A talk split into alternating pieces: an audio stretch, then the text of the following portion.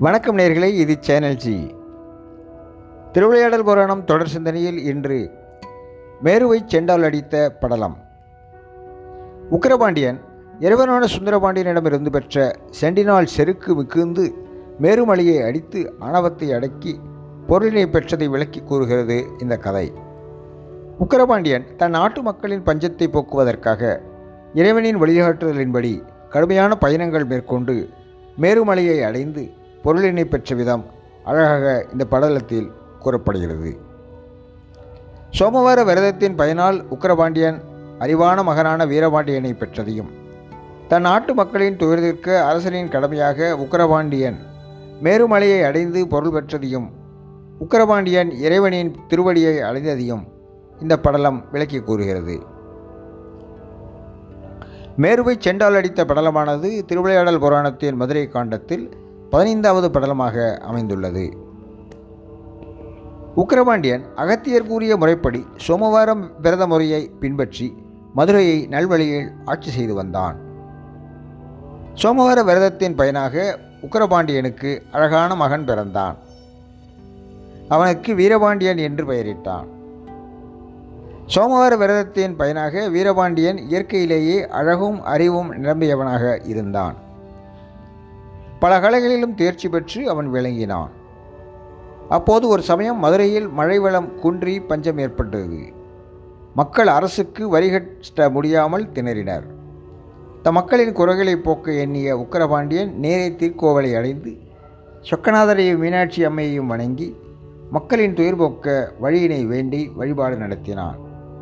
அன்றைய இரவில் உக்கிரபாண்டியன் கனவில் சொக்கநாதர் சித்தர் வடிவில் தோன்றி இமயத்தை தாண்டி இருக்கும் மேருமலையின் அரசன் ஏராளமான பொன்பொருள் பொருள்களை தன்னகத்தே கொண்டுள்ளான். தற்போது செல்வச் செழிப்பினால் மேருமலையானது செருக்கு கொண்டுள்ளது. நீ அந்த மலையை சுந்தரபாண்டியனார் கொடுத்த செண்டினால் அழித்து அதன் செருக்கை அழித்து அதனிடமிருந்து பொருளை பெற்று உன் நாட்டு மக்களின் துயரினை துளைப்பாயாக. தேவையான பொருளினை பெற்றவுடன் அதன் மீது பாண்டிய நாட்டின் எழுச்சியினை பொறிப்பாயாக. அதே நேரத்தில் மேருமலையை அடைவதற்கு நீ நீண்ட கடினமான பயணத்தை மேற்கொள்ள வேண்டும் என்பதை நினைவு கொள்ள வேண்டும் என்று கூறி அருளினார். இறைவனின் திருவாக்கினை கேட்ட உக்கரபாண்டியன் அதிகாலையில் விரைந்து எழுந்து நித்திய கடன்களை முடித்து பெரும்படை திரட்டி மேருமலையை நோக்கி பயணமாவதற்கு தயாரானான் காலையில் சொக்கநாதரையும் மீனாட்சி அன்னையையும் வழிபட்டு தன்னுடைய படைகளுடன் மேருமலையை நோக்கி பயணத்தை தொடங்கினான். அவன் காசியை அடைந்து விஸ்வநாதரையும் விசாலாட்சியையும் வணங்கி தனது பயணத்தை தொடர்ந்தான். பின் இமயத்தை கடந்து பொன்போல் ஒளி வீசும் மேருமலையை அடைந்தான். உக்கிரபாண்டியன் மேருமலையை நோக்கி மலைகளுக்கெல்லாம் அரசனே எம் தந்தையாகிய சிவபெருமானின் கையில் உள்ள வில்லே நிலவுலகின் ஆதாரமே வானத்தின் உள்ள தேவர்களும் எல்லோரும் வசிக்கும் கோவிலே நீ விரைந்து வருவாயாக என்று கூவி அழைத்தான். உக்கிரபாண்டியன் அழைத்ததும் வராததால் கோபம் கொண்டு சுந்தரபாண்டியனார் கொடுத்த செண்டு எனப்படும் பொன் பந்தினால் மேருவின் சிகரத்தில் ஓங்கி அடித்தான். செண்டினால் அடிக்கப்பட்ட மேருமலை வெளியால் துடித்தது. அம்மலையைச் சுற்றியுள்ள அனைத்தும் நடுநடுங்கின. பின் மேருமலையானது நான்கு தலைகளும் எட்டு தோள்களும் வெண்ணிற கொடையும் தாங்கியவாறு உக்கிரபாண்டியனின் முன்னால் வந்து நின்றது. உக்கிரபாண்டியனும் கோபம் தணிந்து நீ காலம் தாழ்த்தி வந்ததற்கு காரணம் யாது? என்று கேட்டான். அதற்கு அம்மலை நான் இத்திருவுருவத்துடனே தினமும் சோமசுந்தர கடவுளையும் மீனாட்சி அன்னையும் ஆகாய மார்க்கமாக சென்று வழிபட்டு வந்தேன். ஆனால் இன்றைக்கு ஒரு பெண்ணின்பால் ஏற்பட்ட ஈர்ப்பின் காரணமாக நான் பறக்கும் சக்தியை இழந்ததோடு சோமசுந்தரையும் வழிபட மறந்தேன்.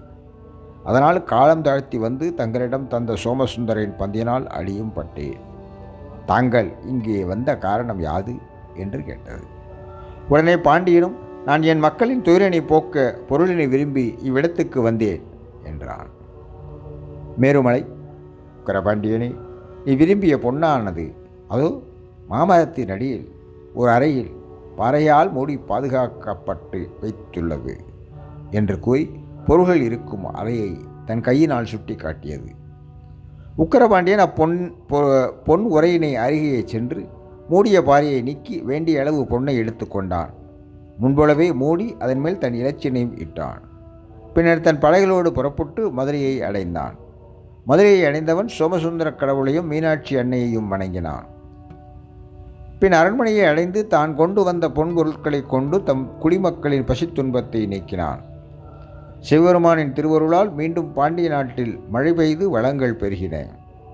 நீதி தவறாமல் அரசாண்ட உக்கரபாண்டியன் தன் மகனான வீரபாண்டியனுக்கு அரசுரிமையை அளித்தான்.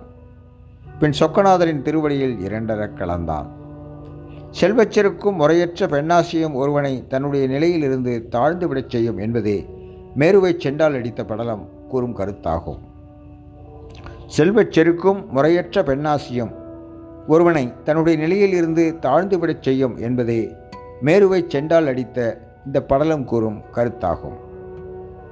அன்பு நேர்களே இது சேனல்ஜி தொடர் திருவிளையாடல் சிந்தனையில் தினமும் ஒரு கதையை நாம் சிந்திக்க எடுத்துக்கொண்டிருக்கிறோம். இந்த வகையில் நாளை இன்னொரு கதையை சிந்திக்க எடுத்துக்கொள்வோம். தொடர்ந்து கேளுங்கள் நிகழ்ச்சி பற்றிய கருத்துக்களை சொல்லுங்கள். உங்களிடமிருந்து அன்பு வணக்கம் கூறி விடைபெறுகிறோம். நன்றி வணக்கம்.